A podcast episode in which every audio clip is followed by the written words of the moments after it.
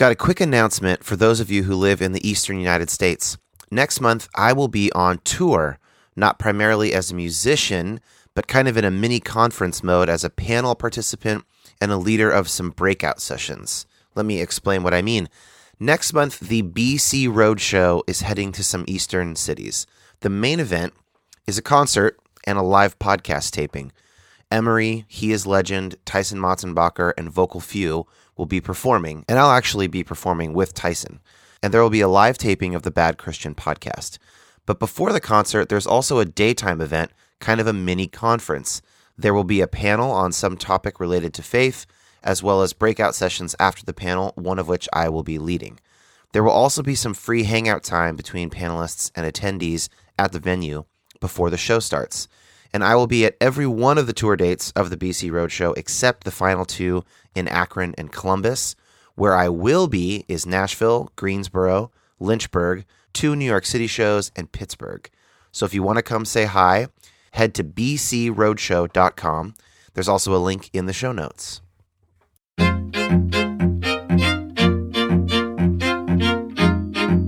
Welcome to the Depolarized Podcast. My name is Dan Koch. And I'm Ellen Morrow. And this is a show where we look for common ground at the intersection of faith, politics, and religion. And every week I say those words in different order. This week, a treat. Dr. Karen Swallow Prior. She is a literature professor at Liberty University. And yes. don't let that stop you No. because I've already listened to the interview and I didn't I wasn't paying attention to that until like way further in. I had Yeah. no idea. So I'm so glad I didn't know that she was at Liberty. I shouldn't have said anything, maybe. But just because Jerry Falwell Jr. is her boss, don't get any ideas. This this woman is really fantastic. She's one of the more conservative voices I think we've had on the show. Would you say that's yeah. true? Well, yeah. I think she is. Like she is. She is a conservative. She has An no bones about unapologetic it. one. right? But she's incredibly well spoken. She's got good arguments. I thought it was an awesome conversation, and I want to. Of course, we want to be open to that. She's just a great addition. So she's also an author, many books. Recently on Reading Well, finding the good life through great books, and she was speaking to me from her rented hospital bed in her home Oh yeah, that's a crazy story. yeah, which we'll hear about at the beginning. So we'll just dive in with Karen here. This is a, a conversation I had with her. Ellen and I will speak about it in the middle and at the end. So here we go. This is me and Karen. Dr. Prior, thank you so much for being here. Thank you for having me. And it's not just any old being here. You were in a very violent bus accident recently, and you're, uh, I mean, I guess you're recovered well enough. Yeah, I, I'm recovering. I was uh, walking in downtown Nashville on my way to a meeting in early morning, and I got a little lost. I was a little disoriented, distracted, trying to figure out where I was going, and I stepped into a crosswalk and didn't see the bus until it hit me. And so I ended up in Vanderbilt Hospital for eight days with a fractured pelvis, fractured ribs, fractured shoulder, collapsed lungs, and a head laceration. And I'm really honestly just thankful to be here, thankful that I'm expected to make a full recovery. And it was scary, but the Lord preserved my life, and uh, I'm just thankful for that. So the police report had a diagram and everything, and it looks like I landed about 15 to 20 feet away from the crosswalk. and gosh. So I saw you speak at the Festival of Faith and Writing at Calvin College in Grand Rapids with my wife, and we both really fell in love with uh, a lot of how you see the world. So that was my introduction to you. But then I picked up this book, Still Evangelical, which is, I guess, a collection of essays by different authors that InterVarsity Press put out. And I really loved this book. And yours is the first essay.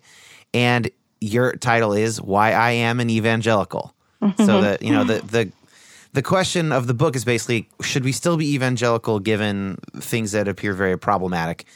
And so, somebody unfamiliar with the rest of the book, just hearing that title, they might think, okay, Karen's just going to be like the fundamentalist here. She's just going to make mm-hmm. a, a simple defense of all things evangelical, Trump, Falwell, you know, Franklin Graham. But that's not what you're saying with your essay. So, what is the main thrust of that essay?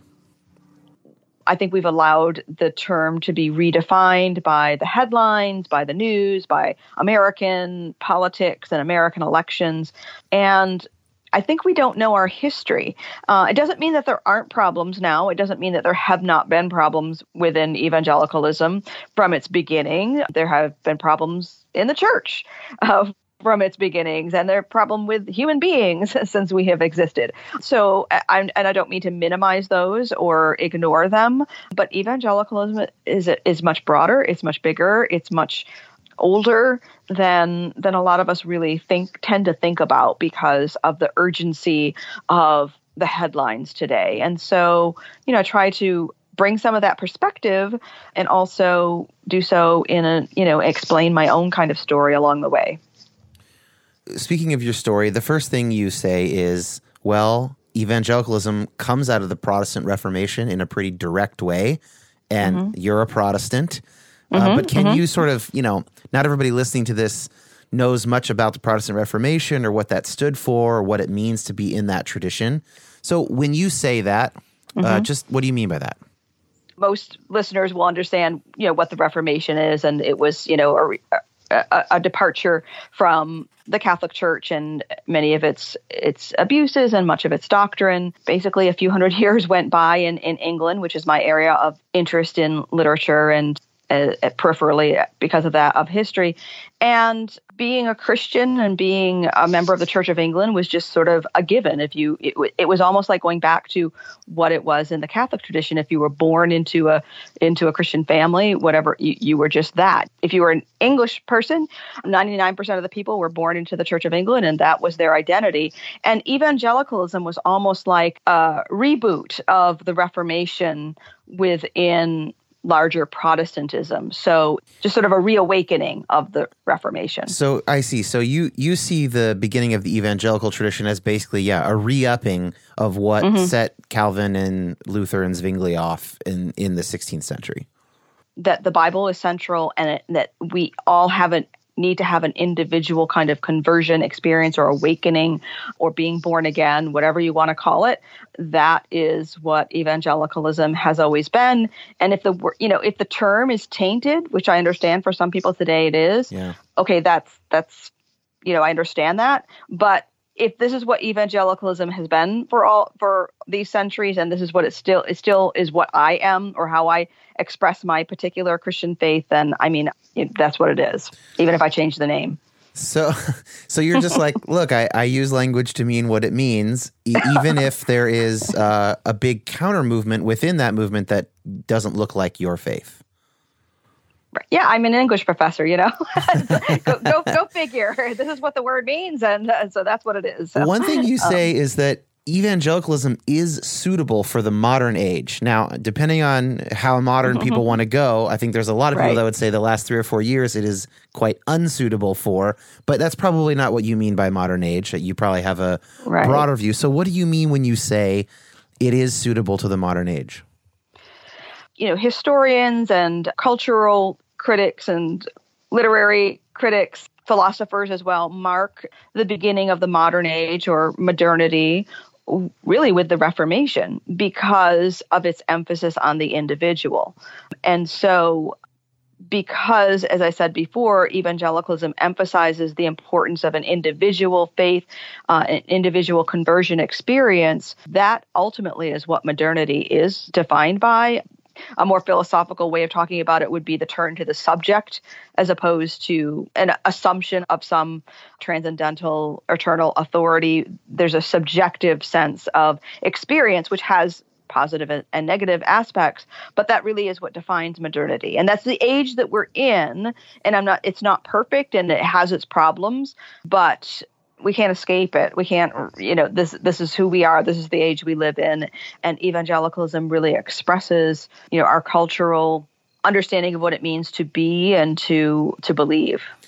You know, I uh, one of the panels that Jaffrey and I saw you on, Katelyn Beaty was was moderating it, and I interviewed her as well. And I, I think we'll hear this in a different episode. But one of the things that she said she really appreciated about her evangelical upbringing was the emphasis on I am responsible for my faith personally. I am not born into it. That doesn't count. I was thinking about that when you were speaking. Is that sort of one of the things you have in mind? Absolutely. I mean, in you know medieval Christian Europe, people were born into that assumption. If you're not a Muslim or you're not a, a pagan Greek, you're you're a Christian.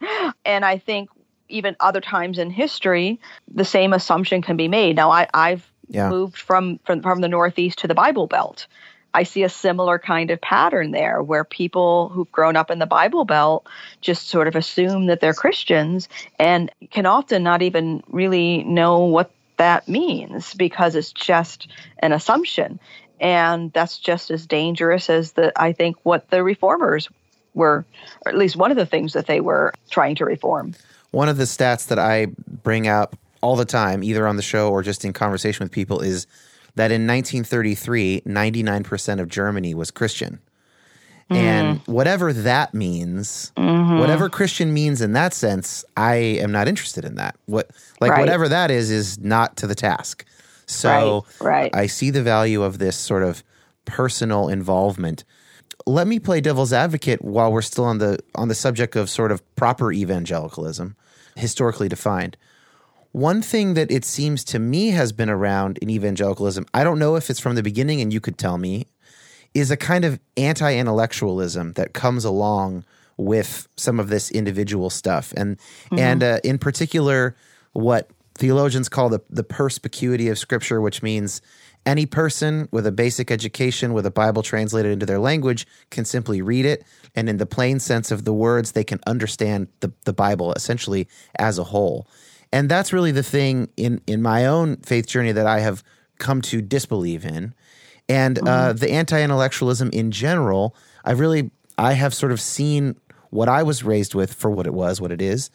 And that's been a, a problem too. So I'm sure you're not unaware of these issues. What, what do you think about those, to, which seem to me to be related right. related questions? No, that's an excellent question, actually, and and there definitely is sort of an inherent strain of anti-intellectualism within evangelicalism from its beginning. Of course, the best study of that is Mark Noll's famous book, The Scandal of the Evangelical Mind, where he gives that entire history. So that that is the error toward which evangelicalism definitely leans, mm. but it's a counter swaying or you know a counterbalance to the opposite extreme of well Catholicism before the Reformation, and then also High Church Anglicanism in England when evangelicalism was birthed, which emphasized the intellect and rationalism to such an extreme or the priesthood and, the specialization right. of priests to an extreme. So evangelicalism was really just sort of responding and went and goes to the other extreme. Yeah, and you, so, you get that every time you get some new movement, right? There's a corrective yeah, exactly. measure, and then it goes too yeah. far, of course, and yeah. Yeah, we have to be careful not to overcorrect because it's hey, it's the it's the number one cause of fatal accidents, right? Right, right in terms of American evangelicalism and what we see and think about right now, you know, in the news today, what we see in the news is an accurate reflection. I mean, however the polling was done, which I, you know, I think we can question to some extent, and you know, 80% of of evangelicals voted for the current president. You know, about 20 years after the same evangelicals were insisting on the importance of character in a presidential election. Something really changed there, and we must reckon with it. But we also, you know, one of the other things that has changed a great deal is social media and 24 hour news cycles. Yeah. And I really don't think that what we see in social media and what we see in the news is anywhere near an accurate reflection of real life for most people. The magnification of a few particular voices that occurs through media is many, many times more what's really happening on the ground with our neighbors and our church members and so forth. But that that's hard for the mind to sort out because the impression is huge. I mean, myself included, my constant exposure to Twitter and the news and social media, it really does shape our perception of reality. You know, what the leaders are saying and doing, it is influential. So we do have to care about it, but we really have to be much more circumspect and and and weigh that against what's really happening in our own families and with our own neighbors and in our own congregations. All that is well taken.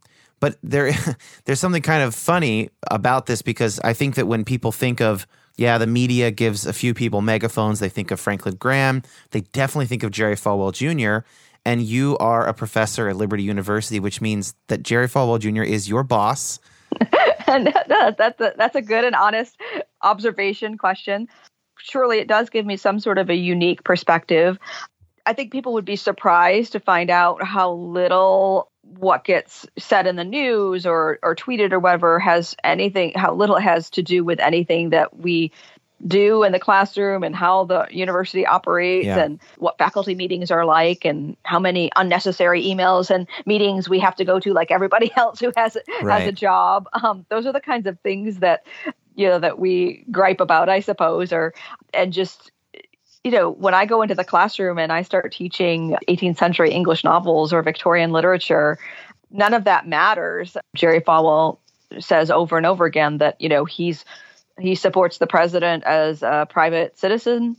I don't support the president as a uh, you know, uh, as a private citizen. He gets a bigger megaphone than I do, and you know that's okay. He has a you know he is more visible, but maybe that's really an example of how we need to think about these things as fellow Christians and evangelicals, kind of trying to sift through the, the, the biggest voices in the news. I mean, the news survives on whatever is most controversial and dramatic and you know if it bleeds it leads i mean that's the nature of the news and i'm not faulting the news especially because i know so many excellent journalists who are out there doing such good work but we're the ones who sit and watch the most sensational mm-hmm. things. So we're part of the problem. Yeah.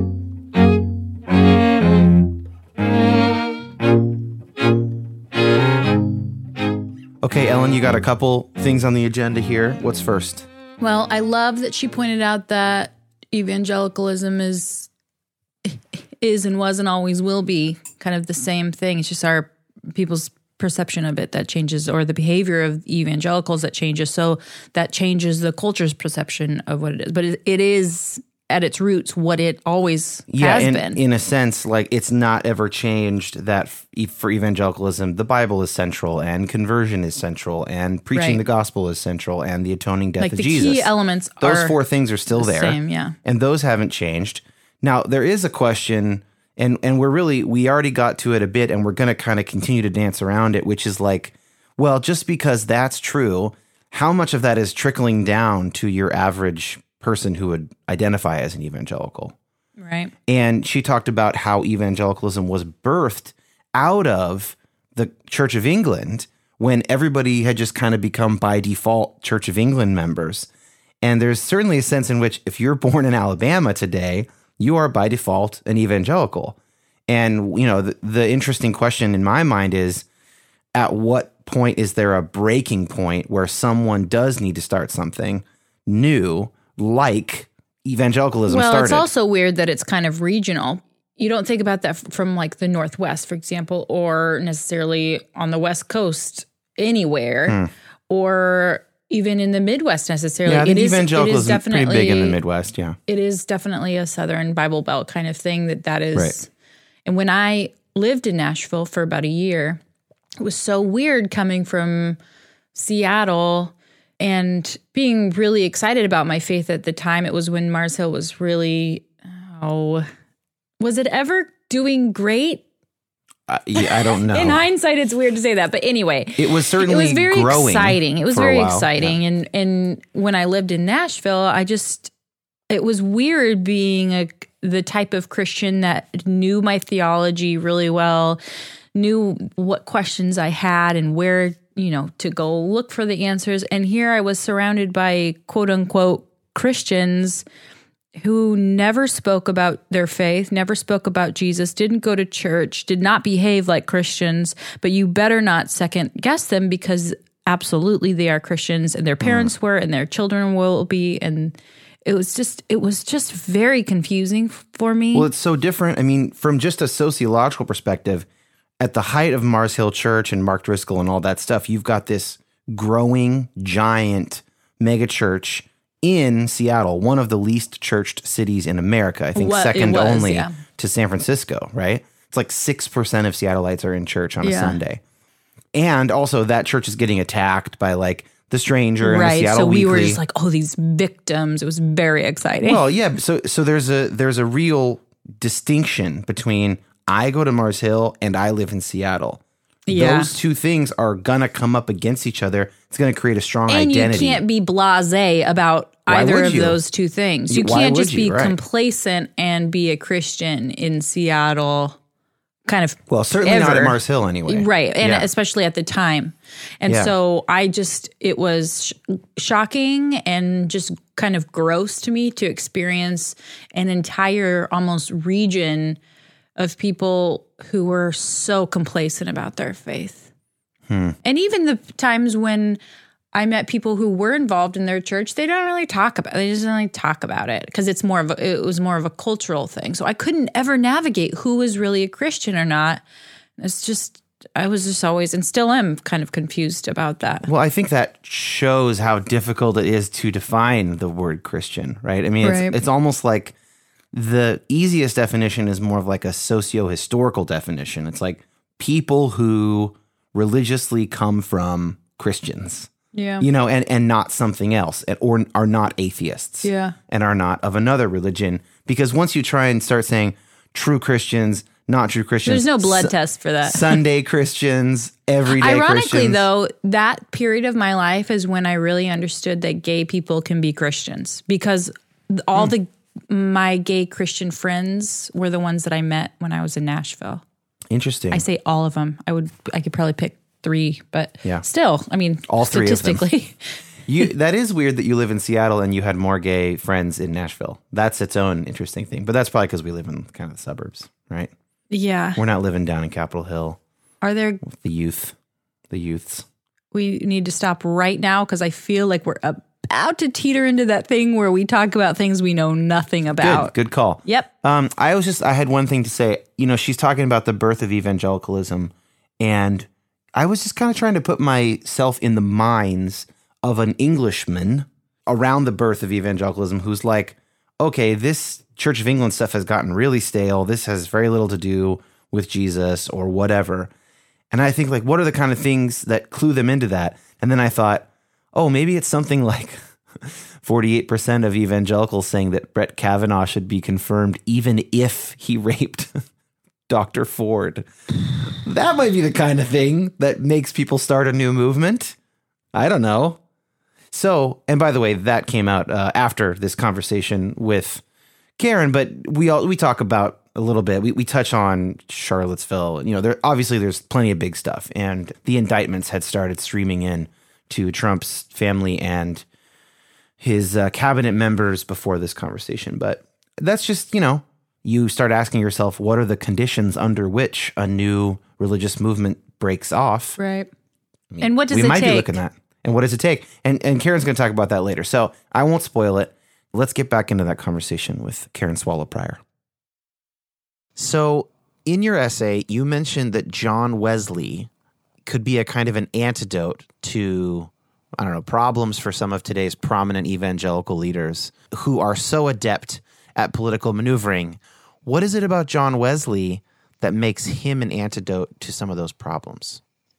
going back to our earlier discussion about anti-intellectualism you know wesley was a student at oxford university he he was not really an anti-intellectual um, if you read his sermons they are powerful and moving and talk about things that I think a lot of evangelicals today would consider poli- politically incorrect or liberal, such as animal welfare and concern for animals and God's creation. There's a rich legacy there in his sermons and his writings that that I think if most people today would not identify with 21st century American evangelicalism.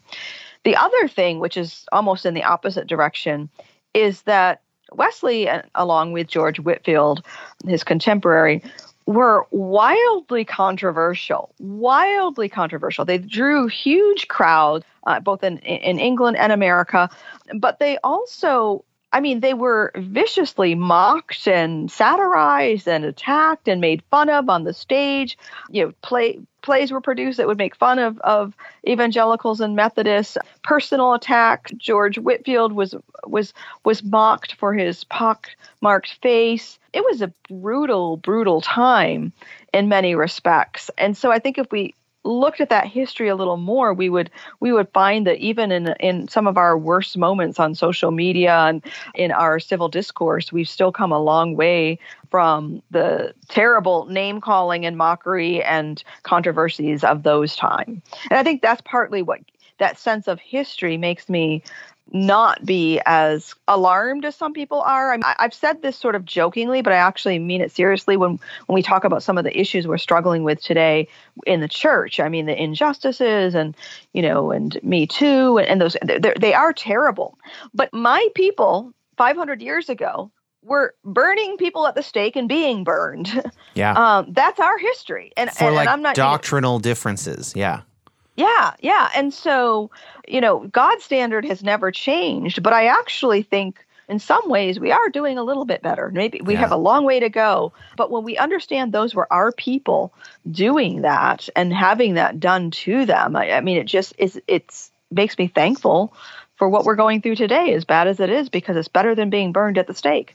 Now, that's interesting because another thing that ends up getting folded into folk evangelicalism, we might call it, Mm-hmm. is a pervasive, I wouldn't even call it a sense, I would call it a certainty, bordering on certainty, that the world is getting worse and worse. and that the best thing is for it to just finally go to hell in a handbasket so that Christ will come back. I was certainly raised with a heavy dose of that, and I was not raised fundamentalist. I was raised pretty moderate, evangelical, non denominational.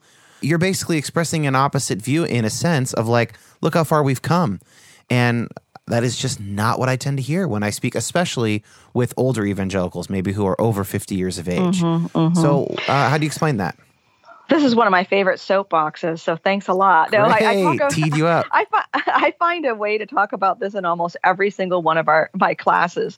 You cannot study history, and again, I'm not an historian, but you cannot study literature, the kind of literature that I teach, without facing this fact that a lot of things are better now.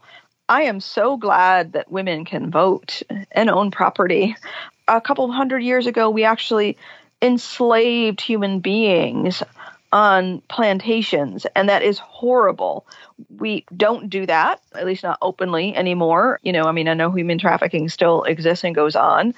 And we allow women to vote and have legal status, um, but now we kill babies, right? So, you know, I'm not a math person, but I think that if there were a way to kind of calculate the human depravity on the earth at any given time, I think, and I think the Bible confirms this, it would all be the same. It's just like hmm. we we we grow and we give up culturally. We un- we come to recognize one evil, and then we do another one. The book of Ecclesiastes tells us, you know, do not. I'm paraphrasing here, but do not say, oh, you know, where are the good old days or something.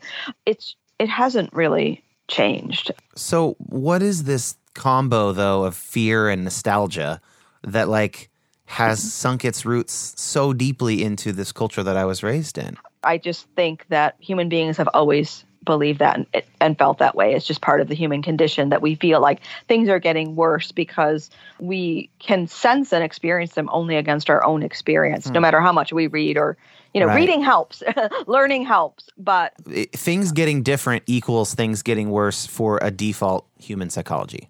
you just put it so much better than I could. I, I, thank you. That that yeah, I think that's a. I think you've just encapsulated. It's just that's a human thing. Feel Yes. free to use that in a lecture. I, I, I probably Or will. book. I mean, change is just hard. So yeah, so it just feels worse. Yeah. I mean, I think about like I've heard sort of baby boomers talk about people moving into their neighborhood and hearing different languages being spoken at the grocery store.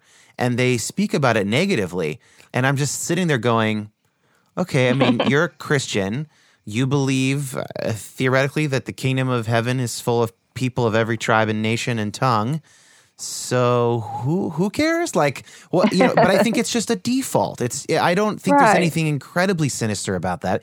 It's just right. It's scary. It's, new. yeah. It's yeah. It's It's, not what it used to be. Yeah. yeah. and until you then until you meet a bunch of those people maybe and they become your friends or whatever, then you go, "Oh, this is whatever. It's not what I thought it was." Yeah. yeah. So, speaking of history and progress and equality, you make another claim in your essay that I think most of my friends at this point in my life would not imagine to be the case. That evangelicalism has actually had a huge role in advancing freedom and quality historically. I would like you to back that up for any of those people who are listening. Okay. Well, not to repeat myself too much, but again, because of the Reformation being rooted in the idea of the individual, and then the evangelical movement coming along and kind of rebooting that idea, evangelicalism, again, from its beginnings in 18th century England, emphasized the importance of the individual the individual soul. So, in other words, it, every individual has to have a conversion experience because their individual soul is important. That basic sort of salvific idea has huge implications for social class structure, just the idea of what it means to be a human being. And so it was the evangelicals in the later 18th and 19th century who who applied that idea to slavery and they wanted to abolish the slave trade. Now that doesn't mean that they weren't racist in the broadest terms in terms of, you know, having sort of prejudicial ideas Yeah. about one race or another, but just the idea of wanting to free the slaves, of educating the poor. I, I- wrote a biography of Hannah More, one of these 18th century abolitionists who taught the poor of England to read. Why? Because she she opened Sunday schools in some of the poorest villages where the children were basically, you know, white slaves and taught them to read because she thought they needed to read the Bible in order to have this individual conversion experience. So, I'm not saying it was necessarily always the overt conscious intention, but the principles of the importance of each individual soul rippled out into these kinds of effects. Like if you teach people to read, you're giving them liberty, whether you Yeah. realize it or not. Well, uh, actually, kind of a some evidence for your claim that doesn't necessarily reflect well on the particular evangelicals of the moment, but that does serve your broader point is when slaves began to become Christians in America, there was a worry among the slave owning class that, well, we all assume that once they're saved, then they would have to be free. They would have to be set free because now they're spiritually Christ's and they we can't own them anymore. So that led to a movement theologically of basically arguing that a slave, even if saved, does not mean that they're free, or some people arguing that they didn't have souls. Now, of course, this is an argument through negative example, but the point being, they had They knew. they, They had to knew was contend with that. Yeah, yeah, exactly, They had to contend with that, and and so that's really interesting. But on that point, so I'm going to be interviewing Michael O. Emerson also for this season, and, and he and Christian Smith wrote a book in 2000 called "Divided by Faith." Are you familiar with that book? I am. I'm trying to think if I actually have it on my shelf.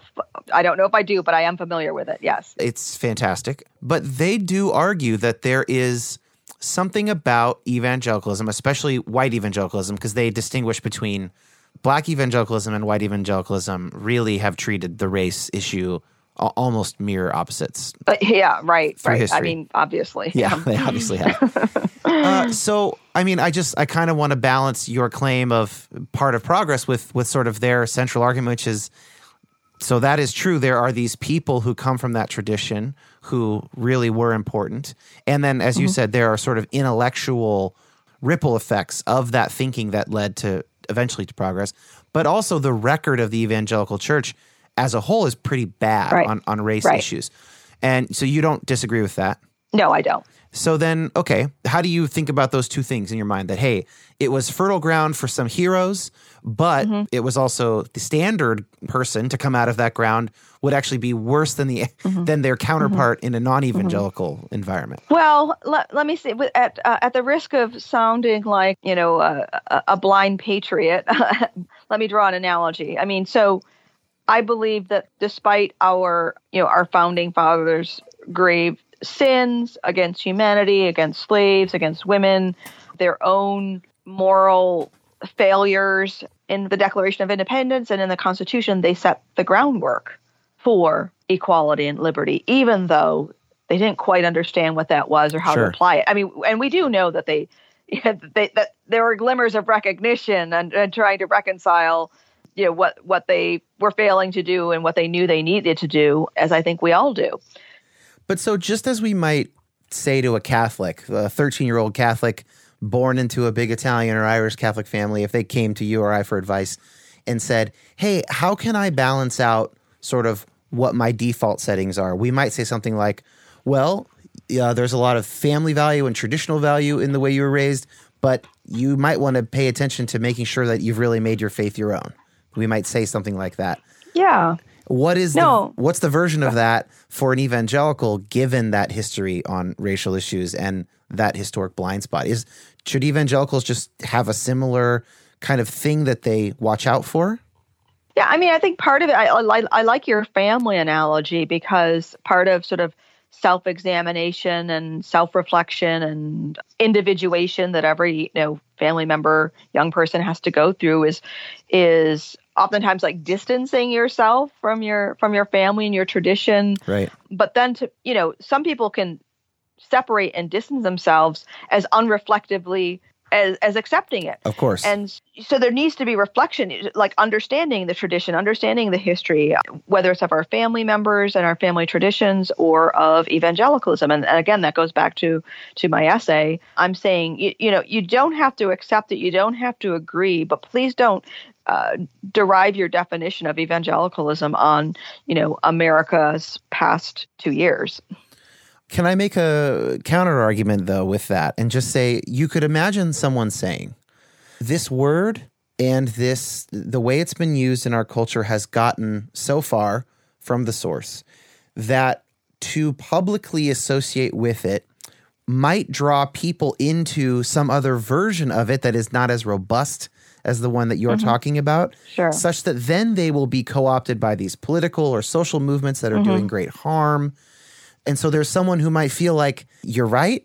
And there were a couple good hundred years in there, but it's been squandered. And now it's more dangerous to stay than it is to mm-hmm. leave or rename or rebrand. What would you What would you say to that? I mean, I, w- I would have to honestly say that, you know, evangelicalism was birthed out of something that they saw wrong, right? And and uh, it, it started something new. I, I'm not going to say that a hundred years from now we won't look back at that this moment now and see that something new was birthed, because it could be, regardless of what we call it. Whether it's a correction of evangelicalism that continues or something entirely new. I mean, that definitely could happen because of, of how evangelicalism has been historically defined. That still describes my faith and my understanding, but that's not a hill I want the church to die on. You you do have optimism in your essay about the future of the evangelical church. It seems like the average observer would would think, no, that's this is more like the death rattle. I think a lot of my friends would think that. Why, for you, within the community that would still consider itself evangelical, why optimism and not pessimism going forward? Well, I mean, I just finished writing a book on the virtues, and one of the virtues that I talk about is hope. And I think as Christians, we're obligated to cultivate the virtue of hope. I mean, I'm not saying a starry eyed Pollyanna who is denying, you know, real problems, but it's mainly looking at history, the lessons from history, the good and the bad from history that helps temper my understanding of where we are today. It's not entirely good and it's not entirely bad, but I see enough progress, I guess, in and learning and correcting of errors over the course of hundreds of years that makes me want to continue to invest in it and leave something for the next, you know, people who come a hundred years from now.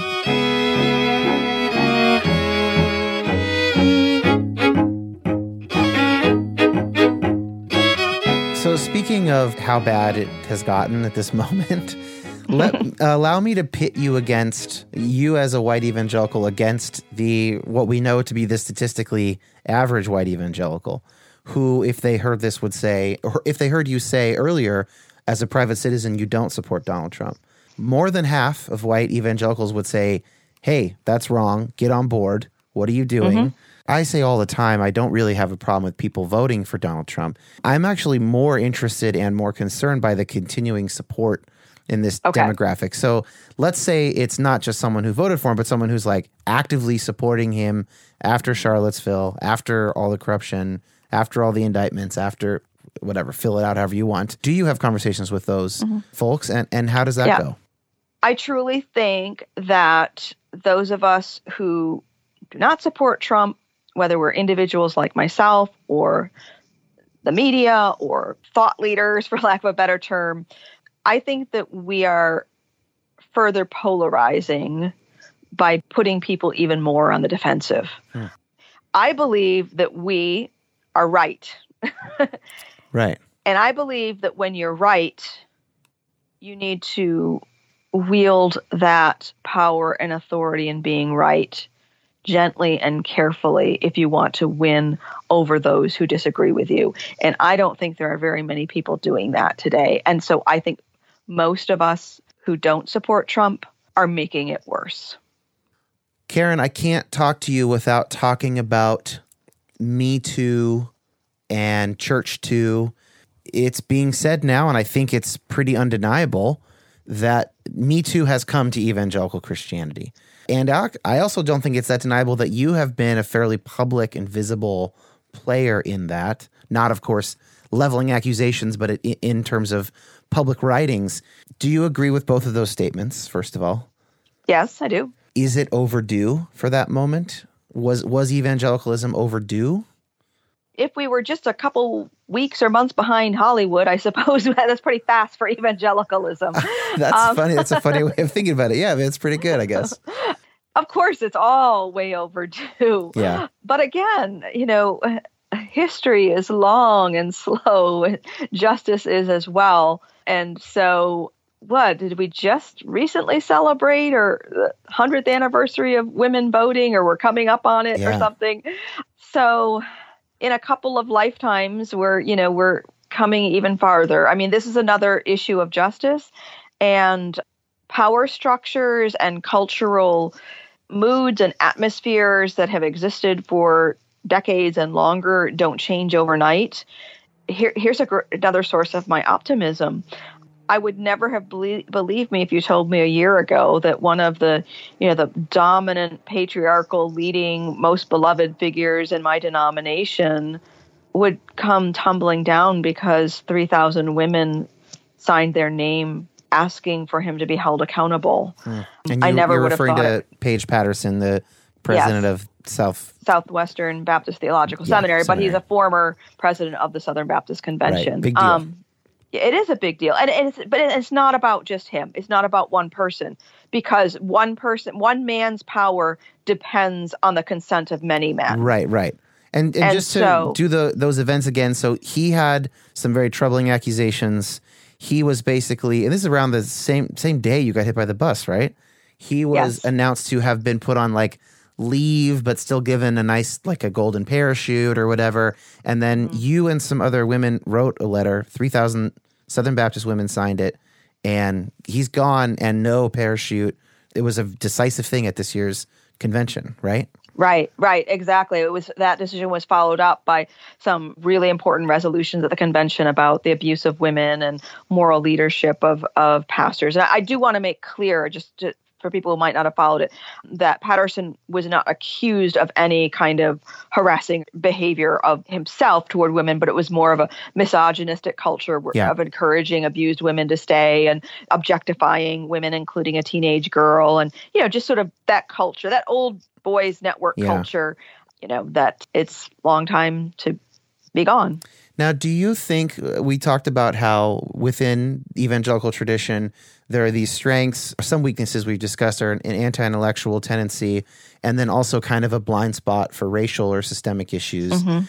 Is there something about evangelicalism that lends it to this misogyny or patriarchy, or does it stack up better than other traditions or roughly in the middle? Well, you know, the flip answer that I want to give, which I don't mean to, you know, to take it lightly, but it needs to be said is if it's an evangelical problem, then what's Hollywood's problem? Right? Hmm. Oh, like You know- what explains the problem everywhere else? Yeah, yeah, exactly. To me, the problem is is that Christians and evangelicalism, the church and evangelicalism should be the last place where these problems are. That's the problem. So it's our own sort of, you know, contradiction or hypocrisy or our inability to really you know, live out what we say we believe, which is part of the human condition. Again, I don't mean it to be flip, but when we find this problem everywhere in the Catholic Church and in Hollywood and uh, Yeah, I don't. I don't think Yeah, we can everywhere. yeah Gymnastics, right. Right. But we need to be the ones who are pioneering and leading the, the way to change and to repentance and and ultimately freedom from this kind of uh, of oppression that not only hurts women but hurts men too and families and children. All sexual sin is so damaging to everyone that it touches directly or indirectly. I want to ask you one question that I want you to give four answers to. Uh, the question is what is our responsibility to do about this in order to bring about progress, people within the evangelical community? I'd like you to speak to male leaders and then mm-hmm. female leaders, and then Okay. male and then female, just regular church attenders, non leadership. I have a lot to say about the male leaders. Great. Let's start there. okay, Let's okay. start there. So, you know, the male leaders, the pastors and the teachers and the theologians need to intentionally create space for these discussions and conversations and encourage it because the woman suffering silently in the pew is not likely to come forward with encouragement, but is far less likely to come forward if there's no explicit encouragement to to know and to be assured that there is help available.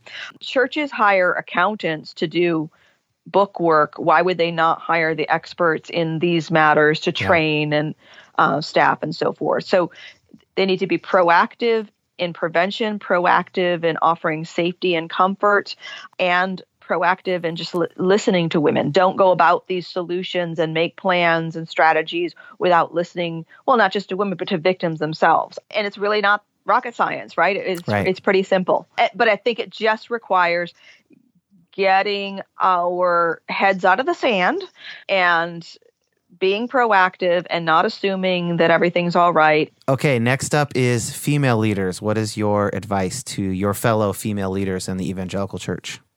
I'm not a victim, so I don't want to speak as a victim, but the victims that I know, especially within my own Southern Baptist Convention, some of them are in positions where it, they are still too traumatized to speak up. And so they are just healing and uh, surviving.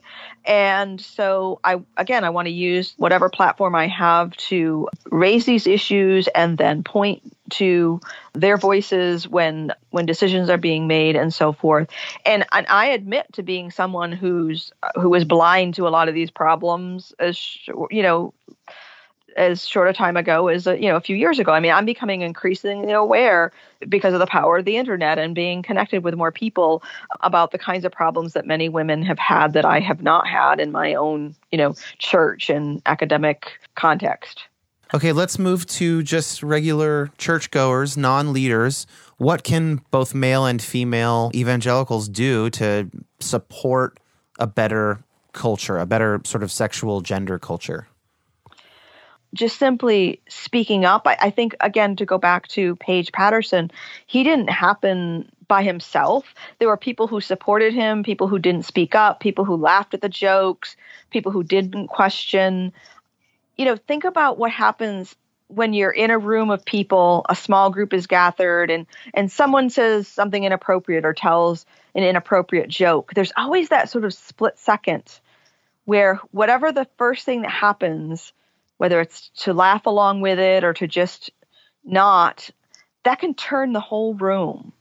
You know, so cultures are like that, power structures are like that.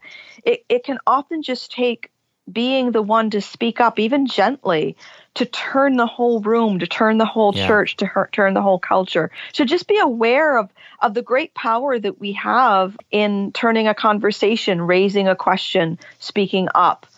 I mean, the the elephant in the room is Donald Trump and the Access Hollywood tapes.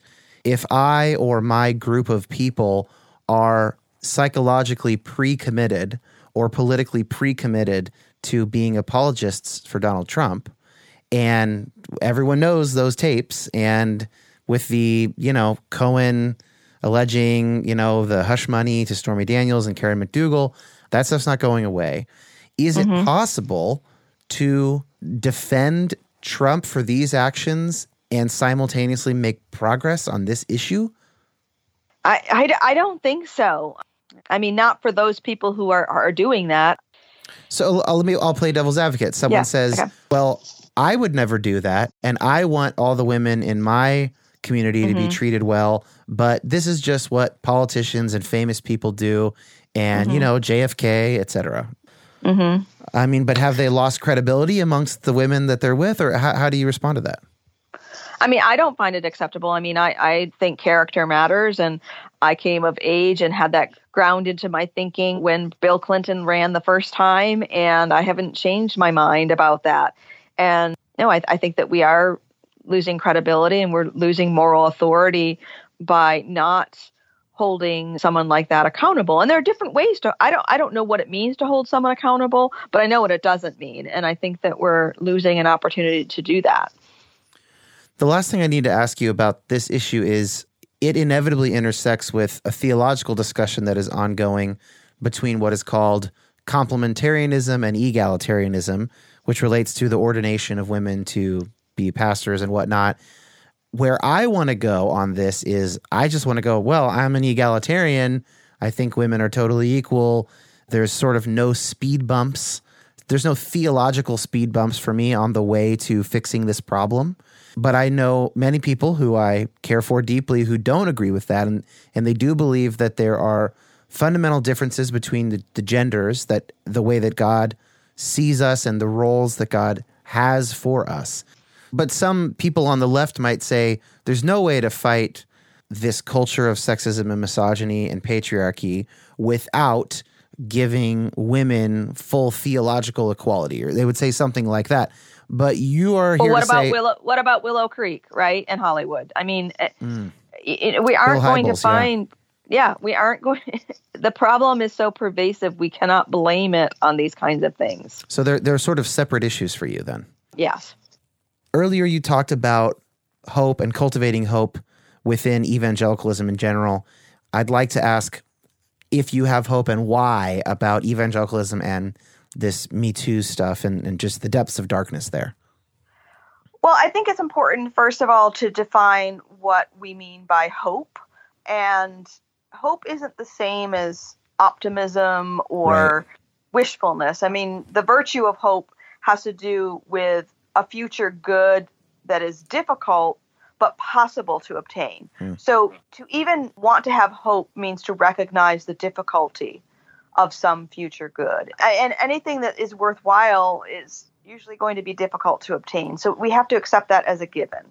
So if we understand that hope exists pretty much only or mostly within difficult circumstances, then I think that gives us the freedom to hope more. And of course, hmm. as Christians, we know our hope is in Christ and it is in the future. Again, looking in the past, as I keep talking about, we can we can see how far we've come, and we're not going to get it perfect, but we can leave something for those who come after us to build on, and that's the most that I think that we can hope on on this earth, and it's definitely worthwhile. So, and it beats the alternative.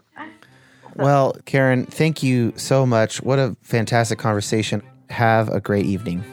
Thanks so much for having me.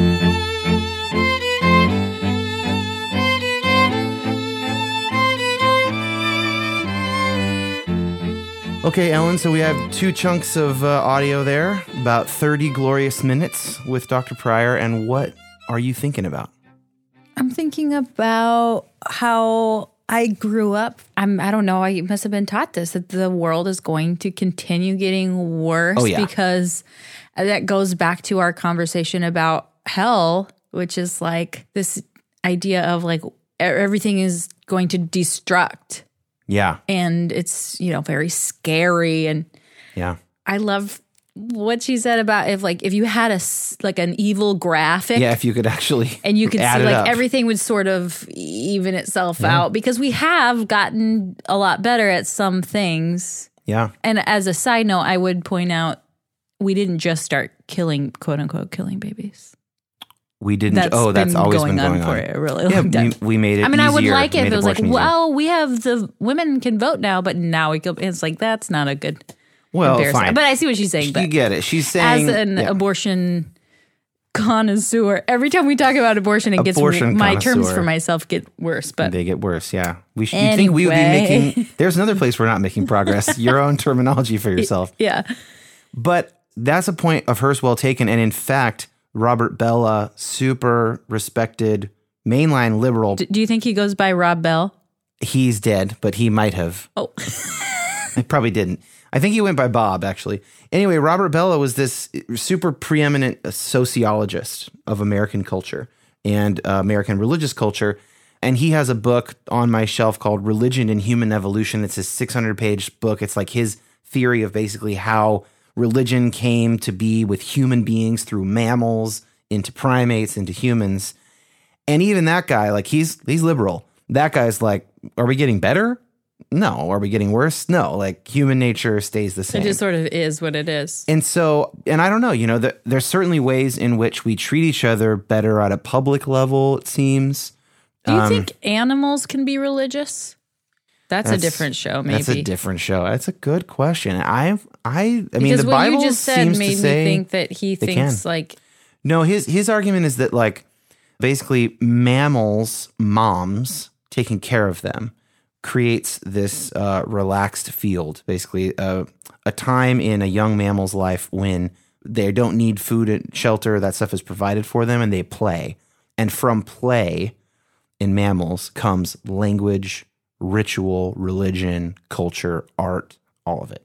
That's mammals. from mammals. He's not saying human. Yeah, I mean, we are part of that, but it starts before there are humans. We could, I could, we could And get love. into this. and love comes from maternal care of mammal mothers.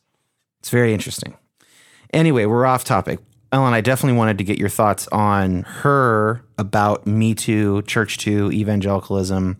Go. Anything you got? Well, the hashtag Me Too hashtag times up is what. That what you call it? Yeah. That's how you say it in English? It's it's not Me Too or times up. It's hashtag Me. Too. It's a. That's, I think that's going to go in the history books. in the annals.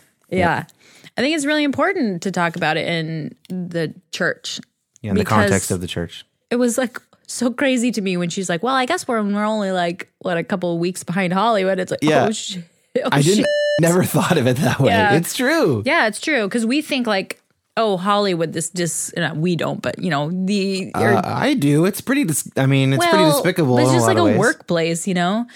It's Yeah. like the restaurant business. It's like what it, I don't really take any time to think about it, but Hmm. it's like we do hope that we would be sort of pioneers in how things ought to be Yeah. as far as how we treat women and children. Mm-hmm. And it's really embarrassing that it's not that way. Well, I let's let's be clear. The only way you could prove it's not that way is if you had like a study about how the average Hollywood producer treated their people and how the average pastor treated their That's employees. true, Dan. So we but don't. what I'm saying yeah. is we know that it's not not that way. how do we know that? Have you seen the data? I mean, I don't. I, I don't know that study.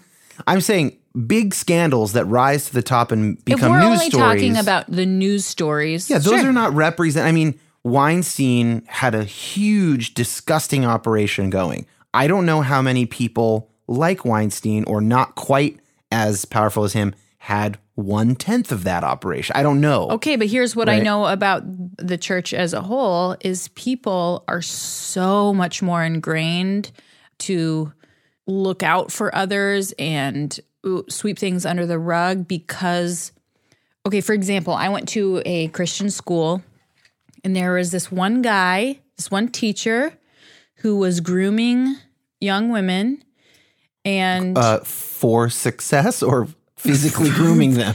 he was uh, grooming them for what I would say is Uh, sexual abuse. oh, And so what happened is he should have gone to jail. Yeah. But because it was such a small Christian school and the parents were all friends with the teachers, it was like this gross situation where they decided, well, let's just like pray about it and not call the authorities and Yeah. just sweep it under the rug. Yeah. And now I've got friends who are in their 30s saying like that was so messed up. Nobody protected me. The parents didn't protect me. And now here is this guy who's still teaching at a school. Oh, geez. and it was all because it was like well we can pray these things. We can, he can be healed of this. And there was this sort of like tribal thing where it's like we can't let outsiders know Yeah. that it hurts this the brand. happens. It does hurt the brand. So I can't believe I'm in the position of defending evangelical a church here. oh Certainly not defending. okay i didn't that know where you were going person. with that No, but like, I mean, so in the church, we have ways of avoiding scandal and sweeping it under the rug. We have Christian language we'll use. We can call upon prayer or other sort of spiritual acts to supplement or take the place of proclaiming the truth. But in Hollywood, they have profit motive, they have shareholders, they have the Sure, brand name everybody's of the studio. got a system uh, set up I don't know. I don't really know how to disentangle those. I think obviously involving God in any explicit way is blasphemous, whereas Yeah. involving profit is not blasphemous. It's just greedy and unjust. right So it's it's hard. it's to, all bad It's all bad. It's very hard to adjudicate between the two. I I think that what Karen was getting at is like maybe her point was less about how much abuse goes on in the evangelical church and more about sort of the vitality of evangelicals who are willing to push for change. And in that case, if the evangelical church is only a few months behind Hollywood, And that's more That's cool. about also the times up. You know the difference between Me Too and Times Up? uh, times Times up, Up is more like sort of. equality. Like in the workplace, a lot of actresses were Right. not getting paid. That that's how that Yeah. kind of That's that's Frances McDormand's where like Me Too is more about this- the sexual harassment. yeah, Me Too is like I've also been abused, and then Times Up is like Frances McDormand at the Oscars, like put this clause in your contracts with your female yeah, directors yeah, and yeah, yeah, actresses. yeah, exactly. Right. Just so we're clear, I under, I understand. I'm not just throwing around hashtags willy nilly. Willy nilly, we know what these hashtags mean. Willy nilly. Well, that's heavy stuff. I loved this conversation with Karen. I I don't come down exactly on the, all the same spots that she does. I I don't know. I imagine you don't necessarily either, No, but I. No, how I- great of like how clear and thoughtful she was. I just loved it. I could listen to another hour of that. Maybe someday. Another thing she mentioned is that justice is long and slow, but she seems to believe that it does come in the end. How did that hit you? What did that make you think about? Well, this is probably going to seem unrelated, but today I You don't say, Ellen. everything I say unrelated. I'm not going to talk about a TV show, but I am going to talk about Rush Limbaugh. So, in the true crime podcasting world, no. so I heard a little bit of a clip on I don't remember it was NPR or something today. And this is right now as we're recording this is sort of like right after Kavanaugh testified. We don't like have We keep putting out episodes like long after it's the. fine. People don't We're we're it's in the middle of the FBI investigation after the main hearings right now. Right. So we Yes. don't know. It's very exciting. You guys know, but we don't know. You know, but we don't. yeah. Time travel. Yeah. Anyway, Anyway, so on Rush Limbaugh's show today, he was talking about how there is this war on women and he called them feminazis. war on men. You mean Uh, Sorry, I misspoke. Limbaugh admitting a war on women? No, he is and the war on and then a pig hit my windshield. Yeah. yeah. No, he was talking about the war on men and how this whole Me Too thing is like ruining all these men's lives. And he called all these females that are coming out, you know, about their abuse, he's calling them feminazis. And it's just such a strange moment in history. It's almost like a little time capsule hmm. that in 10 years from now, or when my daughter is in her 20s and 30s, it's going to be such a crazy pivotal point in hmm. these history books where it's like all the men lost their shit because they were worried that they were going to lose a little bit of freedom that women have never had. So it's very exciting that Rush Limbaugh is losing his shit right now. Yeah, you. I don't like it when you put me in a position to defend men in the Me Too. No, moment. I'm not. Ta- I'm not, talking about that. All men are losing their shit. He is losing his shit. And what are the chances? Let's be honest. What are the chances that Rush Limbaugh has someone waiting to, like, with evidence waiting oh, to Oh, Wouldn't go? that be great? I well, I mean, will say though that one of the things that Karen was talking about, like church leaders' responsibility in this whole thing, is that it is without accountability. If there is any sort of like neglect or abuse going on, it's very damaging for the men and women of character in the church who are really loving people really, really well because all the pastors that I know, all the men in leadership that I know are incredibly kind and compassionate with an open ear. And so I do see a really scary time a little bit for men who are like, wait a minute, I hope I don't get accused of something because I never did anything. So I I, I totally get that. But Well, and remember we talked about the Billy Graham rule last season. Will we see a, a rising of the application of the Billy Graham Yeah. rule to avoid any future? Right. Like it's never been on my calendar that I was alone with this person. Right. And I can that's- see that. yeah. and and I understand. Yeah. I'm a again, I'm a realist, so I understand how that's kind of scary. But it's like if all the abusers are now being held accountable and that is what's coming to the crest, then we should be pr- and Well, I know a lot of great, yeah. and you and I would say like all the great men that we know are I'm not saying you're a great man. I was just gonna say that's too far, Ellen. I don't think you would say like what an ex- exciting time for women. It is an know? exciting time. It feels like footage I've seen compiled on CNN documentaries of the original women's lib movement. Yeah. that kind of that the fiery fire of that moment. And I don't like that was all tied up in the sexual revolution, which is difficult to untangle because I I really reject a lot of the sexual revolution, but some of the women's lib stuff was Right. fantastic. So it, it's and interesting. isn't it weird how looking back, um, I mean, our our parents were a part of some of this stuff, and to us, it sounds Yeah. like it's like this part of history. And Pretty then, sure my parents were not really a part of it either way. oh, my parents definitely were before Okay. the before Maranatha came along, but um, Before the Jesus movement swept yeah. them up. But I was just listening to, or no, I read an article yesterday about how in Germany they're trying to pass a law so that intersex can, so that there can be a third gender on visas and and applications and things like that. Because intersex is actually like, you know, if you know about this stuff, you know that intersex and transgender is completely different. Intersex is like when you have, forgive my language, like a little bit of a mix up. Intersex is legitimately it's it's it's, where there is medical lack of clarity or a combination Right, of like a combination. genitals, chromosomes, whatever. Yeah. Yeah, a number three, a combo. Well, anyway, it's I just learned that the a month ago, California became the first state in our country to ban unnecessary sexual reassignment surgery for children. Hmm. And I was so Interesting. Shocked by that, but sort of horrified that this has been going on for this long. Where it's not medically necessary. Right. And people just kind of want to make a decision for their kids. And then these Yeah. kids grow up and, you know, where are my testicles? Yeah, that, Am I that off stuff topic? is we, yeah, what I'm we'll- saying we'll is like history is long and slow. And it's crazy to me that just now full circle. we're.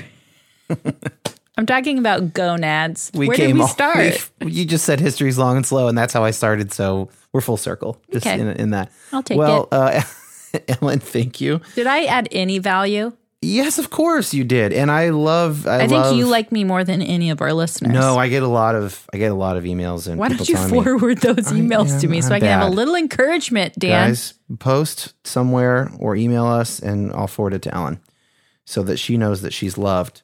It doesn't do any good if only I know that she's loved. That's true. That's just not good. So if you want to get in touch with Karen, she has a website. Google her name, Karen Swallow Prior. On Reading Well is the latest book, but she's got a bunch of others. And she's really, she's just doing fantastic work. And we're glad that she was here. And we're grateful that you listened to us. And see, to us. she works at Liberty, but it didn't matter. No, you it didn't her. matter. Right. With this, what we talked about that earlier, it didn't ruin it. Hopefully for you. Certainly not No, for not me. for me, but I think the listeners at the end of that would be like, oh, yeah, I wouldn't have guessed. Well, we'll see you guys next week. Thank you for listening.